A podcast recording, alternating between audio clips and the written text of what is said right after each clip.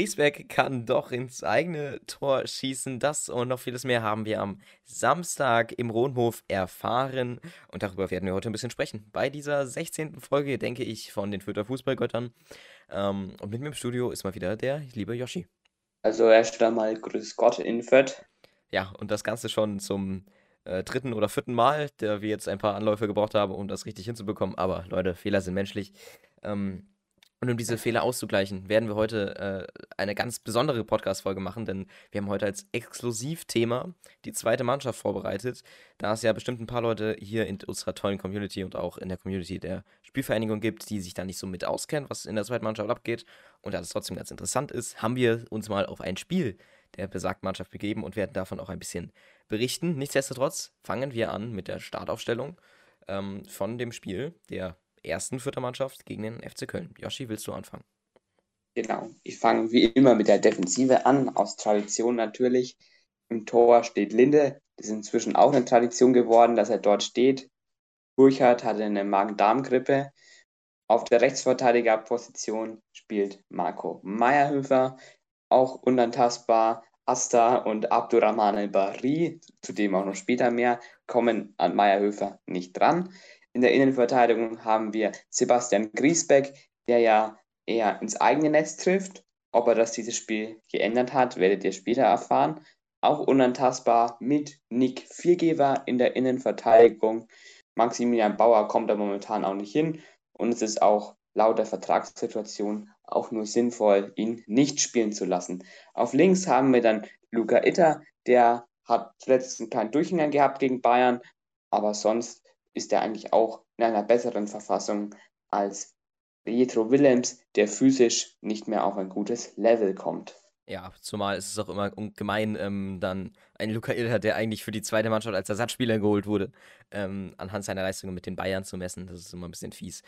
Ähm, dann als auf der sechster Position haben wir Max Christiansen, gibt es keine Alternative. Ähm, Sapai wurde ja verliehen. Äh, Tobias Raschel wird es vielleicht noch geben, den man da nehmen könnte. Äh, der ist aber ja, halt einfach nicht auf dem leistungstechnischen Niveau wie Christiansen. Ähm, denn Christiansen hat sich jetzt einfach in den letzten Monaten ähm, bei seiner Zeit ähm, bei Fürth einfach als einen sehr guten Bundesligaspieler raus, äh, rausgezeichnet und das macht er einfach sehr gut, seinen Job da als Sechser. Dann haben wir Timmen und Seguin wieder auf den Achterpositionen hätte man vielleicht, und das wäre vielleicht eine Vorahnung von mir auch gewesen, dass man vielleicht Tillman mit Julian Green hätte getauscht, äh, tauschen können. Weiß ich nicht unbedingt. Mal sehen, ähm, wie das dann nächstes Spiel wird. Aber hier hat dann auf jeden Fall Tillman gespielt. Seguin auch unantastbar, ist ein Mentalitätsspieler. Dann auf der äh, 10er-Position, ähm, beziehungsweise auch wieder so Dreierspitze, ist circa Duziak. Ähm, Jeremy Duziak äh, nach seiner kleinen Verletzung gegen ähm, den FC Bayern dann dennoch, äh, ja, topfit gewesen, hat auch am Donnerstag direkt wieder Training mitgemacht, also alles top bei ihm. Ähm, hat auch durchgespielt, von daher da auch kein Problem. Äh, Gibt es da eigentlich auch keine Alternativen. Vielleicht noch Harvard Nielsen oder eben Julian Green. Harvard Nielsen ähm, hatte ja auch jetzt einen kleinen Leistungsdurchhänger und ja, der ist anscheinend für Leitl eher ein Joker und nicht einer, der von Anfang an spielt. Weiß ich auch nicht, woran das unbedingt liegt. Könnte man eigentlich auch mal in der Pressekonferenz mal wieder fragen. Ähm, keine Ahnung. Dann haben wir beide Stürmer, Jamie Leveling und Branimir Hygota. Hygota, absoluter Stammspieler, hat jetzt ja seine Torserie ähm, fürs Kleeblatt bestärkt und hat wirklich sehr, sehr viele Punkte auch gemacht. Und Jamie Leveling hat einfach eine unfassbar individuelle Qualität, der junge Mann. Und ähm, ja, ist so wahrscheinlich der, ja, wahrscheinlich so der qualitative äh, beste Spieler beim Kleeblatt, zumindest auch vom Potenzial her. Ja, und wenn wir jetzt schon bei den spielerischen Qualitäten sind, dann kommen wir auch direkt ins Spiel rein, nämlich zur ersten Chance. Die war auf der Seite der Fürther. Andreas Linde, die Nummer 1, ist da am Ball. Was in dem Spiel auch ein bisschen öfters vorkam, dass Linde auch oft in den Spielaufbau mit reingenommen wurde, hat er, finde ich, sehr gut gemacht. Linde ist da am Ball, schlägt einen langen Ball ins Mittelfeld. Duziak macht ihn da richtig gut fest, stellt da seinen Körper gut rein und spielt dann wirklich einen wunderbaren Steckpass, tolle Verarbeitung, gut gesehen von Duziak, in den Lauf von Branimir Rgota. Wenn der da einfach ein bisschen schneller läuft, handlungsschneller ist, dann kann es auch ein Tor werden. wird aber le leider kein Tor, weil er dann noch abgegrätscht wird. Ja, ich finde, da muss er schon vorher schießen, wenn er sieht, dass da jemand mit einer Grätsche kommt oder irgendwie ein Bein reinstellen, damit er getroffen wird und einen Elfmeter rausholt oder irgend sowas. Eigentlich eher schwach von Rogota. Ja, gerade wenn man sieht, was er sonst kann. Ähm, ja, ich denke, wäre er zum Abschluss gekommen, hätte er trotzdem nur noch den Torwart angeschossen. Von daher, hm, naja, äh, ist, ist halt schade. Hätte er äh, vielleicht einen Ticken früher zum Abschluss kommen müssen oder halt einfach sich besser durchsetzen sollen. Egal. Ähm, so also dann nicht den schnellen Treffer für, äh, für Fürth. Ähm, dennoch haben wir dann eine Chance für Köln, ähm, äh, für Köln, für Köln. Ähm, der Ball wird von Max Christiansen abgegrätscht. Ähm, wirklich eine sehr, sehr schöne ähm, Grätsche von Christiansen, die auch sehr wichtig war. Die geht dann leider genau zu Thielmann. Äh, Thielmann steht da einfach absolut frei, dadurch, dass Christiansen noch von der Grätsche noch hinten ist. Da kommt dann auch kein Seguin oder so, um den irgendwie zu decken, was mich auch ein bisschen irritiert hat, weil der irgendwie im Strafraum war. Ist eine ganz merkwürdige äh, Strafraumzuteilung, aber ist anscheinend beim Kleeblatt einfach wichtig.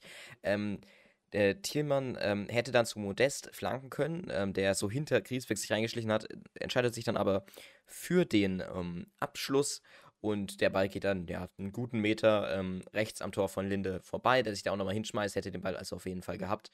Ja, aus der Distanz kann man mal schießen als Kölner, ähm, aber nicht, wenn da Linde im Tor ist ähm, und vor allem nicht, wenn der Ball einen Meter vorbeigeht. Genau, da kommen wir auch schon zur nächsten Chance. Da ist der Kölner Spieler auf der linken Abwehrseite der Fürther und er wird irgendwie von den Spielern nicht so ganz angegangen.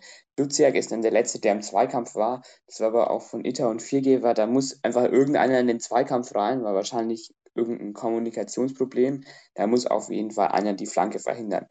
Die Flanke kommt dann durch, Modest köpft aufs Tor und Linde hält den Ball dann wirklich Weltklasse. Es ist wirklich eine tolle Parade, wie er da hochsteigt, den Ball schön klärt. Nicht in die Mitte, wirklich toll von Linde.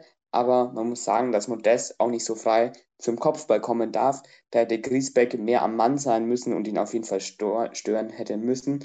Und wenn Modest den Ball besser köpft oder wenn Linde nicht so gut ist, dann kann es da auch schnell schon mal 0 zu 1 für Köln stehen. Ja, auf jeden Fall. Ähm, das erinnert mich so ein bisschen ähm, an Burchard, der da gesaved hat beim ersten Heimsieg ähm, gegen Union Berlin.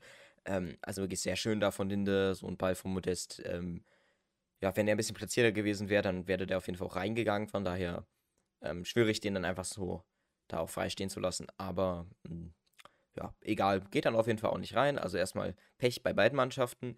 Dann gibt es ähm, eine, ich weiß nicht, ob daraus resultierende Ecke, auf jeden Fall gibt es eine Ecke. Ähm, Mark Utt äh, macht dann da die Flanke, äh, eine eigentlich sehr interessante Flanke, die sich so sehr weggedreht eigentlich, mit einem sehr merkwürdigen Spin. Ähm, die geht dann auf Özcan oder wie man ihn ausspricht, es tut mir sehr leid. Ähm, der dann wirklich, also Salih Özcan heißt der mit einer sehr interessanten Hacke ähm, den Ball auf den Pfosten bringt mit wirklich einer unfassbaren Geschwindigkeit. Und da hätte Linde auch absolut keine Chance mehr gehabt.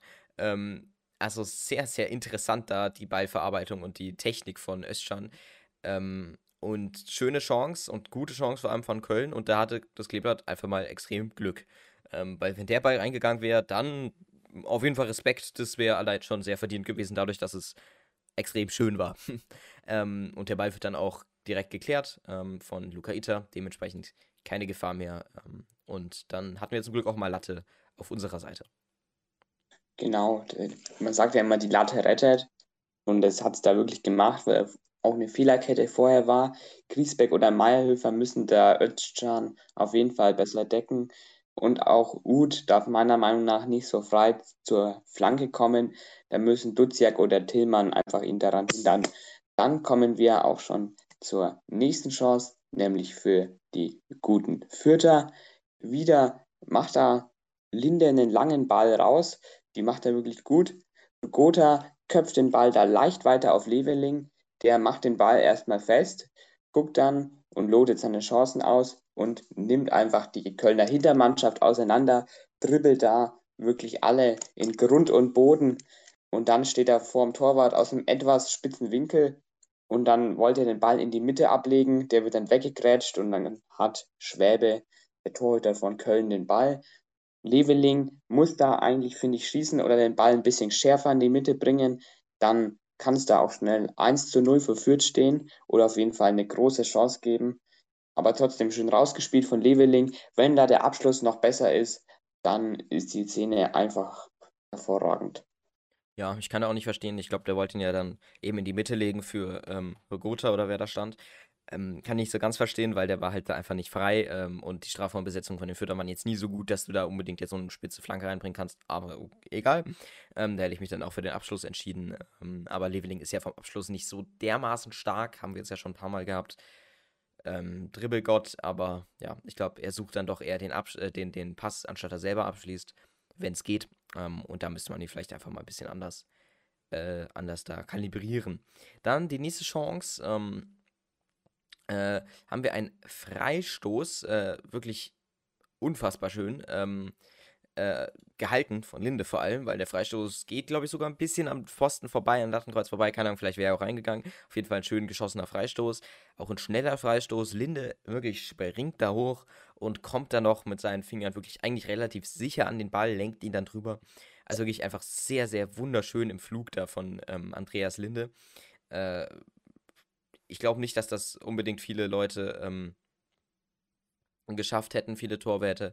Äh, vor allem, weil er ihn ja noch so ein bisschen außerhalb vom Tor gehabt hätte. Von daher sehr, sehr schöne Flugbahn da von dem neuen Kleeblatt-Torwart, der auch sich jetzt, zumindest bis zum jetzigen Zeitpunkt, noch sehr, sehr gut hält. Ja, also das ist einfach toll, wie Linde das macht, wie im Lehrbuch, diese Parade. Köln hat allerdings auch wieder eine Chance. Keins ist da auf der linken Seite gegen Meyerhöfer und Viergeber zugange und bringt da die Flanke. Also wir haben hier eine 2 gegen 1 Situation. Fürth muss die Flanke eigentlich verhindern. Meyerhöfer und Viergeber stellen sich da nicht vorteilhaft an. Flanke kommt in die Mitte. Uth schlägt zum Glück ein Luftloch, weil Griesbeck auch nicht dran ist. Auch wieder fahrlässig von den Fürthern verteidigt. Der Ball rutscht dann durch. Dann gibt es ein bisschen Geplänkel und dann schießt auch noch ein Kölner er wird dann aber gut geblockt von Christiansen und ab diesem Schuss hat dann Fürth auch wirklich gut wegverteidigt. Als der Ball durchgelassen wurde, hat Fürth sich dann wirklich in jeden Ball geworfen und hat es dann auch noch wirklich schön wegverteidigt. Zum Glück muss man sagen, weil die zwei Aktionen dafür wirklich nicht gut verteidigt waren. Auf jeden Fall. Also da Benno Schmidts Schuss auch wunderschön geblockt von Christiansen, der da auch wirklich die ganze Zeit einfach da ist und wirklich einfach sehr aufmerksam auch die Chancen sich eben raussucht und guckt, okay, wo muss ich stehen, wo ist dann die größte Torgefahr.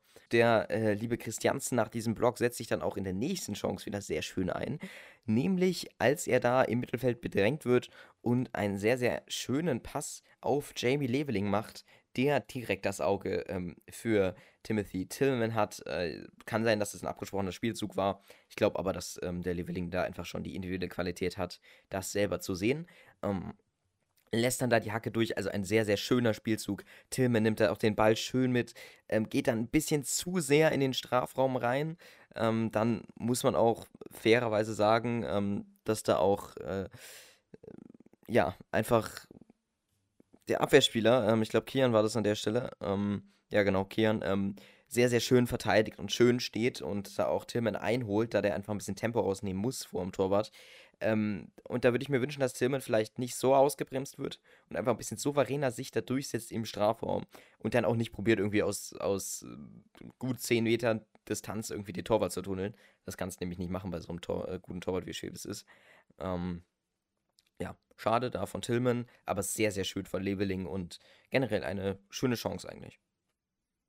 Das war wirklich schön rausgespielt, wie Leveling da mit der Hacke den Ball durchsteckt, fast im Stile von Daniel Adlung, auch ein toller Spieler.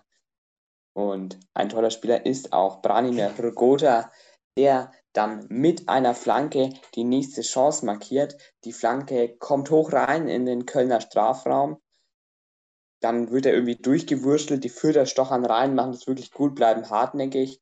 Der Ball geht dann raus und Tillman trifft den Ball aus der Distanz nicht richtig und Schwäbe kann ihn leicht aufnehmen. Wenn Tillman einfach da mehr Druck, mehr Power hinter den Ball packt, der platzierter ist, dann kann das vielleicht auch ein Tor werden. Aber Tillman muss aus der Situation einfach mehr machen. Der kann da nicht so einen Kullerschuss da abgeben. Ja, auf jeden Fall.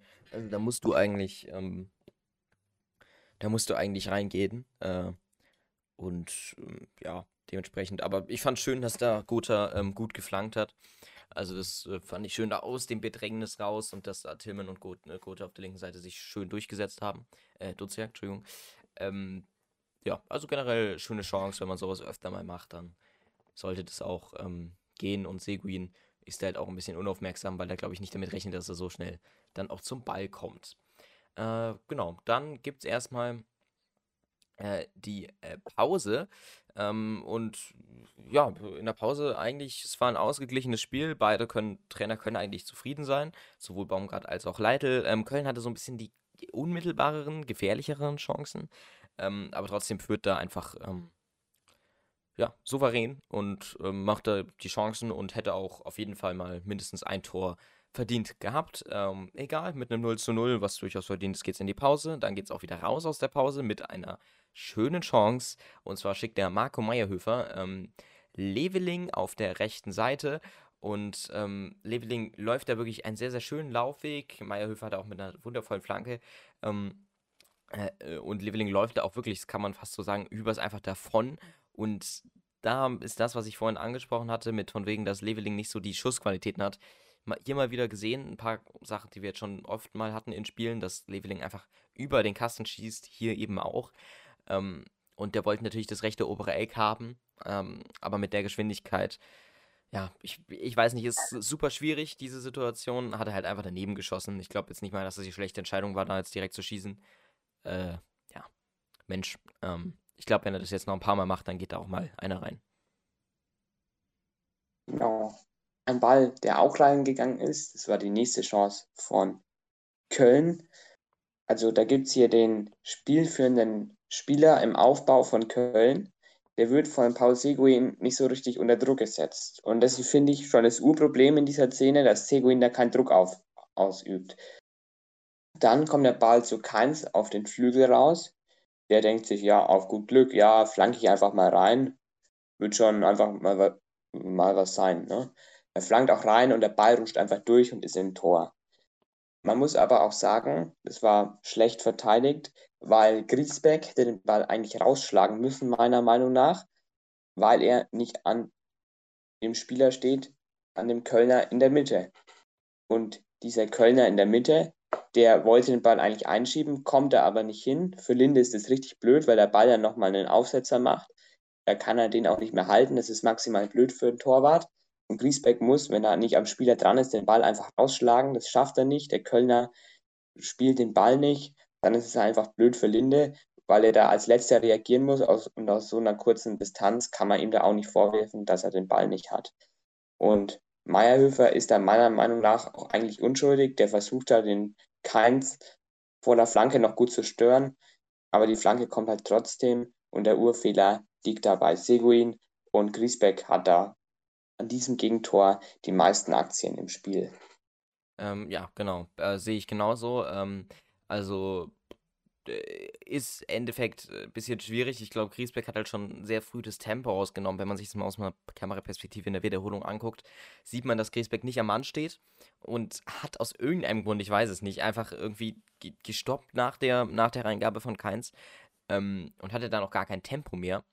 Äh, ich weiß nicht, ich glaube, er wollte einfach das Abseits irgendwie äh, hervorheben. Kann sein, dass das seine Mission war, irgendwie eine Art Abseitsfalle zu machen, weiß ich nicht. Es sieht zumindest so aus, weil er irgendwie rapide abbremst. Ähm, aber gut, ja, also ich finde da auch Linde relativ fehlerlos. Ich weiß nicht, ich glaube, das sind so fehlende Automatismen, die da noch kommen.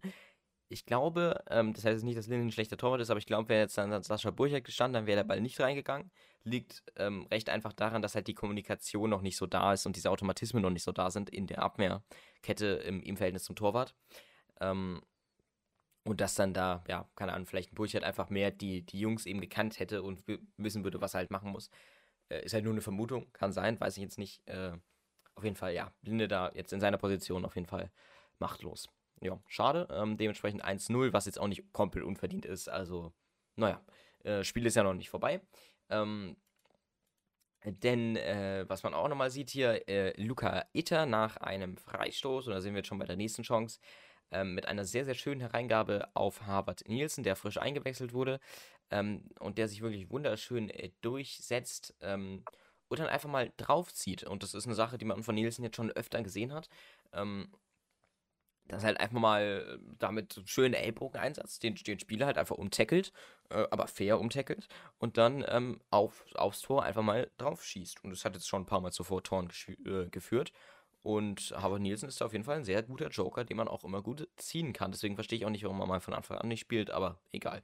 Ähm, der Abpraller auf jeden Fall, ähm, als Schwab dann da mit der Fußabwehr gehalten hat, prallt dann zu Leveling, der dann einfach mal den äh, Volley bzw. Hover nehmen will. Ähm, und der kommt dann ein bisschen zu zentral, ein bisschen zu un unplatziert. Ähm, und dann kann da der Abwehrspieler, ähm, der da schön beim Posten steht, von Köln klären.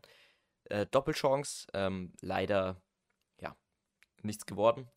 Äh, aber hm, ja, ich, mit ein bisschen mehr Glück und vielleicht mit ein bisschen mehr äh, Konzentration von Leveling wäre er vielleicht auch reingegangen. Genau, was mir auch aufgefallen ist, dass Luca Inter viele Standards getreten hat. Das haben sie wahrscheinlich auch trainiert. Und es zeigt auch, dass Luca Itter wahrscheinlich der Linksverteidiger Nummer 1 ist, weil sonst würde er nicht diese Standards treten. In der nächsten Chance ist der andere Außenverteidiger verwickelt, nämlich Marco Meyerhöfer, der einen langen, schönen Flugball in den Lauf von Leveling spielt. Diese Flugbälle, die sind während des Spiels auch immer vom Aufbauspieler der Fürther auch oft rausgekommen und die sind auch immer richtig gut angekommen wurden vorne immer schön festgemacht. Die Taktik ist auf jeden Fall aufgegangen, wenn man da so die verschiedenen Kölner Ketten da überbrücken will. Leveling setzt sich da wie immer stark durch, ist dann im Abschluss aber wie so oft leider wieder ein bisschen überhastet und schießt den Ball einfach übers Tor. Da muss er meiner Meinung nach entweder weiterlaufen oder den Ball halt einfach aufs Tor bringen. Ansonsten aber eine gute Chance.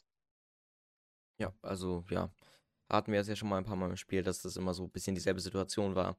Ich weiß auch nicht, wie man das dann dem Leveling irgendwie da, äh, torgefährlicher macht. Ähm, keine Ahnung.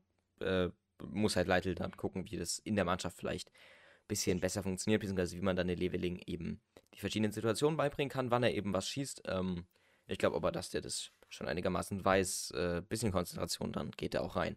Ähm, dann gibt es jetzt, ähm, ja, wenn wir schon bei äh, Sachen sind, die reingehen, ähm, haben wir jetzt von äh, Luca Ita ähm, ein mal wieder Standard, ähm, äh, Standard, nämlich in dem Fall eine Ecke. Äh, und diese Ecke geht recht akzeptabel auf Sebastian Griesbeck. Und dieser steigt da wirklich sehr hoch und eigentlich kaum bedrängt von den anderen ähm, Kölnern, äh, komplett allein gelassen und köpft da wirklich wunderschön ein. Also ein Kopfball wie aus dem Lehrbuch im Endeffekt. Ähm, und genau auch ähm, von der Richtung, wo der Ball herkommt, also der Torwart auch ohne Chance. Äh, und Griesbeck da komplett ungedeckt. Ähm, ist auch das erste Mal, dass er wirklich so hoch steigt. Wahrscheinlich haben die Kölner sich selbst gedacht, ja, der ist ungefährlich. Ähm, und ich gönne es ehrlich gesagt Sebastian Griesbeck einfach mal, dass er nach seinen vielen Eigentoren, aber auch viel Einsatz eben für die Mannschaft als Innenverteidiger mal das Tor macht. Ähm, und er ist jetzt ja auch nicht so der Innenverteidiger, beziehungsweise er ist ja eigentlich Sechser, der ähm, da jetzt hochsteigt während der Ecke. Ähm, und das hat er jetzt einfach mal gemacht und hat sich dann damit auch belohnt und dementsprechend auf jeden Fall hochverdientes 1 zu 1 fürs Kleeblatt nach einer Standardsituation. Genau. Wirklich schöner Standard. Endlich führen die mal zum Erfolg. Und Isha hat da ein feines Füßchen für, für die Ecke. Die kommt gut auf den ersten Pfosten und Griesbeck nickt da einfach ein im Stile eines guten Kopfballspielers. Dann kommen wir zur letzten guten Chance der Kölner und auch die letzte Chance fürs Spiel. Da kommt dann ein Spieler, der Kölner, ist da, bekommt den Ball nach einer Ecke vor den 16er. Christiansen ist auf dem Spieler drauf. Pululu hängt da so ein bisschen hinterher. An Pululu liegt es auf jeden Fall nicht, dass diese Chance zustande kommt. Aber der Kölner nimmt Christiansen da einfach auseinander. Da stellt er sich ein bisschen unglücklich an. Der Schlenzer geht dann zum Glück vorbei. Aber das war wirklich sehr gefährlich. Guter Distanzschuss von dem Kölner. Und Linde muss da nicht hin, weil er den Ball mit seinem Auge aus dem Winkel lenkt. Toll von Linde gemacht, wie er den Ball einschätzt. Christiansen darf sich da nicht so vernaschen lassen, das weiß er aber auch selber und würde am nächsten Spiel auch besser machen. Ja, hoffe ich zumindest. Ähm, also da auch, ähm, ja, also ich, ich finde die Schuld, wenn man das so sagen kann, hat der Max Christiansen, der ja eigentlich das sehr schön macht, ähm, den, das ganze Spiel über und da geht er halt dann mit dem Fuß ein bisschen falsch hin.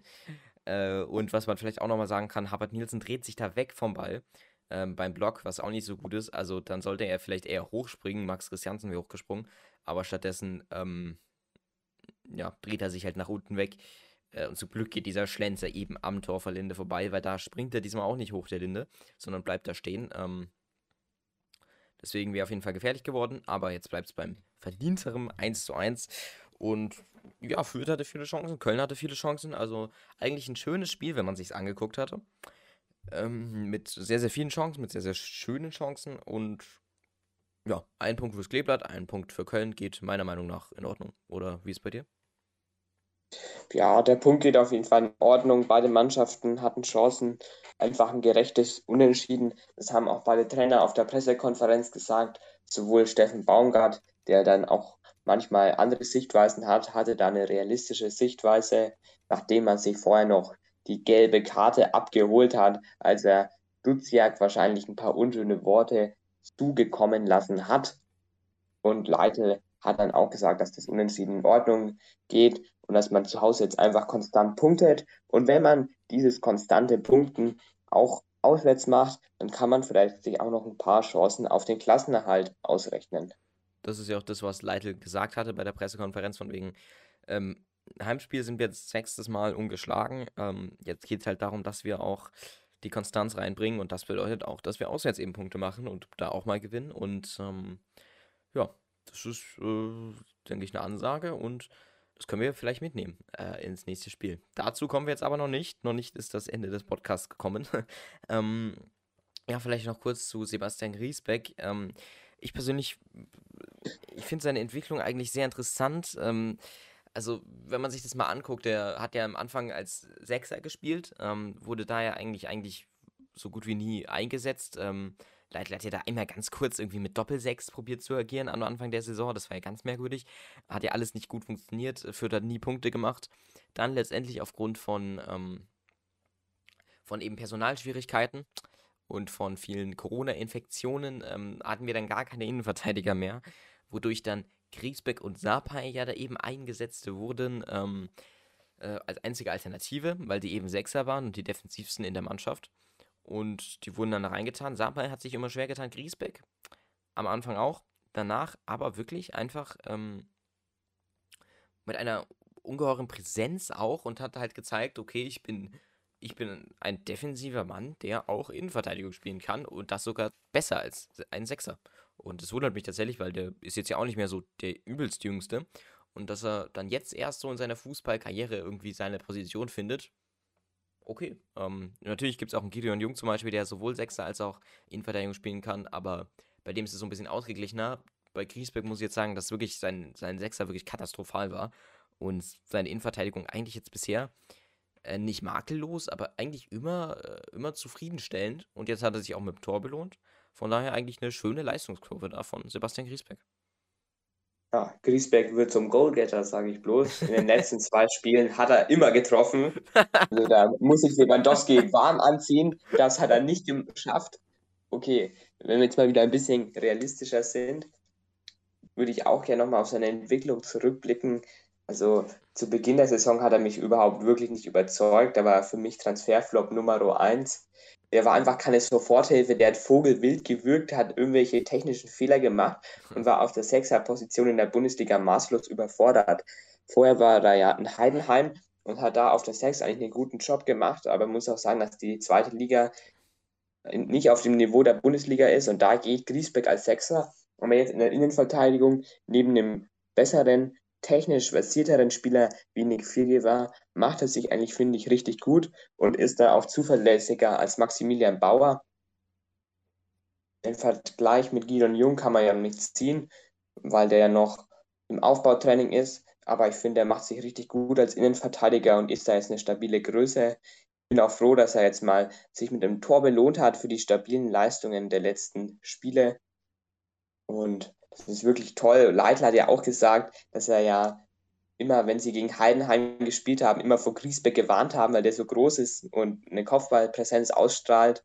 Und jetzt hat er diese Kopfballpräsenz auch mal im Trikot des Klebeland ähm, bewiesen und ins eigene Tor geköpft. Entschuldigung, ins gegnerische Tor natürlich. Ja, er ist natürlich nicht Simon Aster, das muss man jetzt ganz klar dazu sagen. Ähm, ja, also schon ein bisschen traurig, dass man hier eigentlich so viele dermaßen schlechte Witze bringen kann auf dem Feld. Naja, ähm, um vielleicht noch einmal kurz ähm, hier unseren Qualitätspodcast zu unterstreichen. Ähm, äh, Stefan Leitl hat ja in der letzten Pressekonferenz sich zu Julian Green geäußert. Ähm, wo ein guter Kollege der Presse eben gefragt hätte, was, wo denn die Leistung steht. Und äh, Leitl hat gesagt, er ist äh, davon überzeugt, dass Julian Green sich mit Tillman und auch ähm, Harvard Nielsen und vor allem Duziak auch messen kann. Ähm, und das hat mich ein bisschen gewundert, weil er tatsächlich irgendwie Tillman und Seguin gar nicht in den Spiel gebracht hat, sondern vor allem halt eben Harvard Nielsen und Jeremy Duziak. Ähm, und er sieht anscheinend äh, Julian Green gar nicht mehr als Achter, was er ja auch spielen kann, sondern primär, primär als Zehner. Hat sich anscheinend im Training so ausgestellt.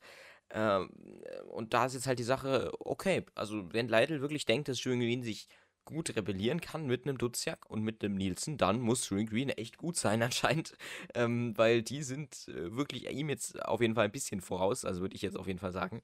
Ähm, deswegen hätte ich ihn jetzt eher als Achter eingesetzt für zum Beispiel Tillman, aber okay, wenn jetzt der Leitl andere Pläne mit dem hat, ist auch in Ordnung.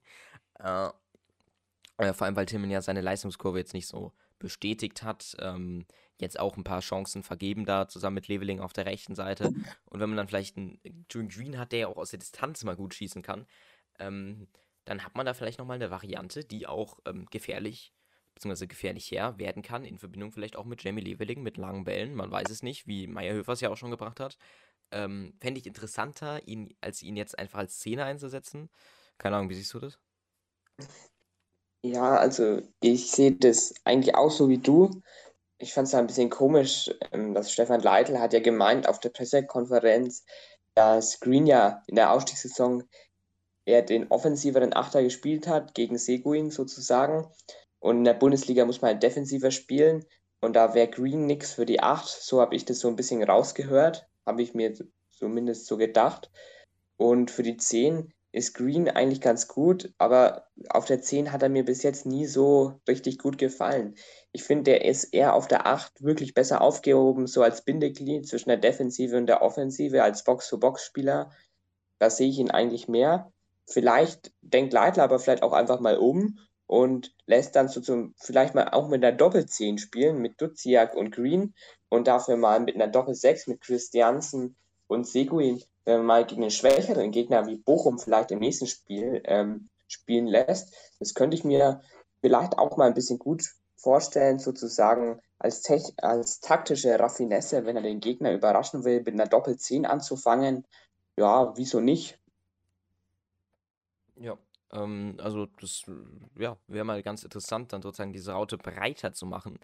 Ähm, wäre mal interesting. Ähm, und dann vielleicht auch mal mit Dreierkette zu spielen, da gibt es ja ganz neue Möglichkeiten. Ähm, und dann könnte man vielleicht als rechten Innenverteidiger bei der Dreierkette dann Abdurrahmane Bari wählen. Und das ist ja die perfekte Überleitung zur zweiten Mannschaft ähm, von den Fürtern.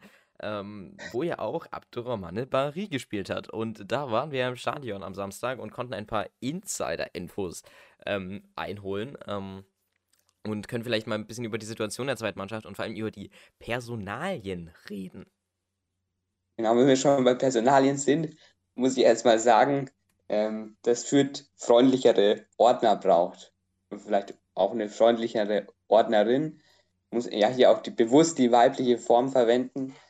Ähm, also wir sind da erstmal natürlich zum Spiel hingegangen, weil wir ja keine Karten mehr fürs Köln-Spiel bekommen haben. Hat sich aber auf jeden Fall gelohnt, dieses Spiel zu besuchen, meiner Meinung nach. War ein sehr tolles ähm, Ereignis. Aber wenn du da hingehst, dann kommen erstmal Ordner und da denkst du, du bist im Gefängnis, so wie die mit dir reden. Also ein bisschen mehr Respekt könnte man sich da auch vorstellen. Nur mal als kurze Anmerkung. Ja. Dann im Spiel, es ist einfach toll auf diesem Sportplatz in Burg-Farnbach. Hm, ich war ja schon öfters im Rohnhof, im großen Stadion und auf diesem Sportpark in Burg Farnbach. Es war einfach ein bisschen kleiner, ein bisschen heimeliger. Ähm, zwei Sitze neben mir saß dann auch noch ein Ersatzspieler der Fürther, ja. Juho Ojanen, ein finnischer Topstürmer, der nicht mal zum Aufwärmen durfte. Also es war auf jeden Fall ein tolles ähm, Ereignis. Ja, ein bisschen mehr geprägt von Slapstick und Kreisliga-Feelings mit irgendeinem alten Bratwurstgrill. Aber es war ein tolles Event, meiner Meinung nach. Ja, also ich fand es auch sehr schön. Ähm, um es vielleicht mal kurz nachzustellen, Burg Farnbach, für die Leute, die da noch nie waren, das, sind, das ist so ein, so ein kleine Mini-Tribüne, halt mit irgendwie, keine Ahnung, 100 irgendwas Plätzen oder so. Ähm, und da gibt es eine linke Seite und eine rechte Seite und da gibt es dann einen Mittelgang. Und wir haben uns gedacht, weil auf der rechten Seite so viele Menschen waren, ja, wir gehen einfach mal nach links. Haben uns dann da hingesetzt, waren eigentlich relativ alleine, haben uns schon gewundert, warum. Und dann auf einmal kommen die ganzen Ersatzspieler und setzen sich einfach so genau neben uns. Ähm, es war ganz interessant, hat man ein paar Gespräche vielleicht mit ähm, mithören können. Ähm, ja, also war ganz schön. Und Juhu Ojanen ist natürlich ein Top-Spieler mit auch einem tollen Lamborghini wahrscheinlich und einem schönen Mittelscheitel. Äh, ja, also kann ich nur jedem mal empfehlen, da in dieses Stadion zu gehen, obwohl die Ordner wirklich nicht die sympathische Leute sind, aber mh, hm, andere Geschichte. Gab es auch einen tollen Typen, der irgendwie den Coach beschimpft hat, der dann erstmal brutal irgendwie, naja, egal. Ähm, äh, ja, ähm, vielleicht zum Spiel. Ähm, also, sie haben ja gegen den ähm, ersten FC Iltissen, Illertissen gespielt. Ähm, noch nie gehört, aber ja, ist auf jeden Fall Tabellenplatz 4. Ähm, Fürth ist ja Tabellenplatz 19, also auf dem Abstiegsplatz. Ähm, und die haben ja eigentlich relativ durchschnittliche Spieler für die Regionalliga. Ähm, Fürth eigentlich auch. Ähm, da haben wir ja zum Beispiel eigentlich auch einen Abdurrahmane Barry oder auch einen Elias Katzer, die ja für Höheres berufen sind. Ähm, und die erste Überraschung, die uns da eigentlich ähm, erwartet hat, als wir auf die Ausstellung geguckt haben, war, dass Semir Kai Ma Ma Maxi im Tor stand. Ähm, also weder Lasse Schulz noch Leon Schaffran. Und das hat mich sehr überrascht, denn Leon Schaffran, haben wir dann auch später herausgefunden, war im Kader für das Köln-Spiel, also bei den Profis. Und das hat mich ein bisschen irritiert, weil warum ist ja nicht Sascha Burchert? Und da können wir jetzt ein bisschen in die Gerüchteküche gucken, aber das ist, ist dann vielleicht nochmal für den nächsten Podcast ähm, das Thema. Auf jeden Fall war dann Simir Kamayachi im Tor. Ja, muss man auch sagen, also bei Transfermarkt steht auch, dass der zweite Torwart Max Bönke ist. Der saß sozusagen dann drei Sitze neben uns. Der gute Max Bönke stand auch nicht im Tor. Ich habe später nur ein bisschen nachgeforscht und Lasse Schulz hat bei der, U, bei der U19, bei der A-Junioren-Bundesliga gespielt komisch eigentlich, dass er nicht in der zweiten Mannschaft spielt. Leon Schafran stand im Tor und Sascha Burchardt, da war es so, dass bei ihm auf Transfermarkt steht, dass er aktuell verletzt ist und er hat eine Magen-Darm-Grippe. Das wurde aber auf der Pressekonferenz vorher nicht gesagt. Also ich will ja da nix, jetzt nicht nichts reingeheimsen, aber wenn man da vielleicht so ein bisschen überlegt, also ist natürlich sehr unwahrscheinlich, aber vielleicht befindet sich auch Sascha Burchardt in Verhandlungen mit einem anderen Verein, jetzt auch gerade, wo das Transferfenster noch in der Major League Soccer, also in Amerika, offen ist. Vielleicht wechselt er ja nach Amerika, der Sascha Burchardt, und war deswegen nicht im Kader. Man weiß es nicht. Aber zum Spiel der zweiten Mannschaft will ich auch nochmal was loswerden. Also Fürth hat ähm, mit Wille und mit Mentalität gespielt, so wie man, man es kennt. Rodney Elongo Yombo ähm, hat für mich mit Daniel Adlung von den Fürthern das beste Spiel gemacht. Die haben aber dennoch 0 zu 2 verloren. Und Fürth war taktisch eigentlich nicht gut aufgestellt. Die haben immer lange Bälle nach vorne geschlagen, konnten sie vorne nicht festmachen. Und auf die zweiten Bälle sind sie dann auch nicht drauf gegangen. Und sie hatten eigentlich auch wirklich nur eine Drangphase. Und ansonsten war das kleine Kleeblatt sozusagen auf jeden Fall nicht auf der Höhe mit Illertissen. Weil Illertissen, die waren irgendwie ein bisschen galliger und denen ihre Spielzüge nach vorne, die gingen auch alle in Ordnung. Ja, und vor allem dann die Verletzungen von Rodney Elongo Yongo zum Beispiel oder den anderen Spielern war dann auch ähm, ein bisschen ja, schwierig. Ähm, zum Beispiel äh, ja, Marvin Weiss ähm, wurde dann auch ausgewechselt und das war vor der Halbzeit, wo Marvin Weiss ausgewechselt wurde, was mich auch sehr irritiert hat, weil der hat ja sogar im Testspiel gegen Ingolstadt gespielt und jetzt wird der direkt ausgewechselt, der Gute, saß dann auch neben uns. Ähm, ja, äh, für ihn kam dann Elias Kratzer rein, der wirklich ein sehr, sehr schönes Spiel auch gemacht hat, der sich immer rechts gut durchdribbeln konnte, aber das war, hat mich dann auch so ein bisschen erinnert äh, an die echten, also das die großen Vierter, natürlich sind das auch alles echte Vierter, ähm, dass niemand im Strafraum stand. Und vor allem dieses Gefährliche waren eben die zweiten Bälle, die einfach niemand angenommen hat. Also der Ball wurde irgendwie hochgeköpft vom Gegner, weil die langen Bälle halt einfach nicht gescheit angenommen wurden. Ähm, dann lag der Ball so auf dieser ja, auf dem Halbkreis da von diesem 16er, ich weiß immer noch nicht, wie man das gescheit nennt, äh, lag der dann und niemand ist hingegangen. Und Elatissen konnte dann sich einfach den Ball nehmen und dann Konter starten. Das war ein bisschen, ja, ein bisschen schade. Somit dann verdienter Sieg, ein 2-0, ja, okay, geht in Ordnung. Wir hatten auch einmal Pfosten von Fürth. Ähm, dementsprechend, ja, schwierig. Äh, vielleicht, Leute, falls ihr mehr Einblicke in die zweite Mannschaft und die Order haben wollt, ähm, dann äh, schreibt uns das gerne und lasst eine Bewertung bei diesem Podcast da. Dann werden wir natürlich Insider-Infos weiterhin bringen und dann werden vielleicht mal auch ein Interview mit Juhu Ojanen äh, starten und ähm, mal sehen, was wir denn da dann so für Informationen über den Finnen rauskriegen. Ja, Juhu Ojanen, geiler Typ, der war ja ähm, beim finnischen Verein wie, wie Lasse Schulz, ist wahrscheinlich da irgendwie mit Lasse Schulz gewechselt und Juhu Ojanen ist einfach ein Sunny Boy. Er ist extrem extrem präsent mit seinem Mittelscheitel und ich könnte mir ihn wirklich gut mit Sonnenbrille und einem Lamborghini später mal vorstellen, wenn er dann ganz groß sozusagen als finnischer Messi beim FC Barcelona auftrumpft. Aber das ist jetzt mal nur die ganz weite Zukunft entfernt.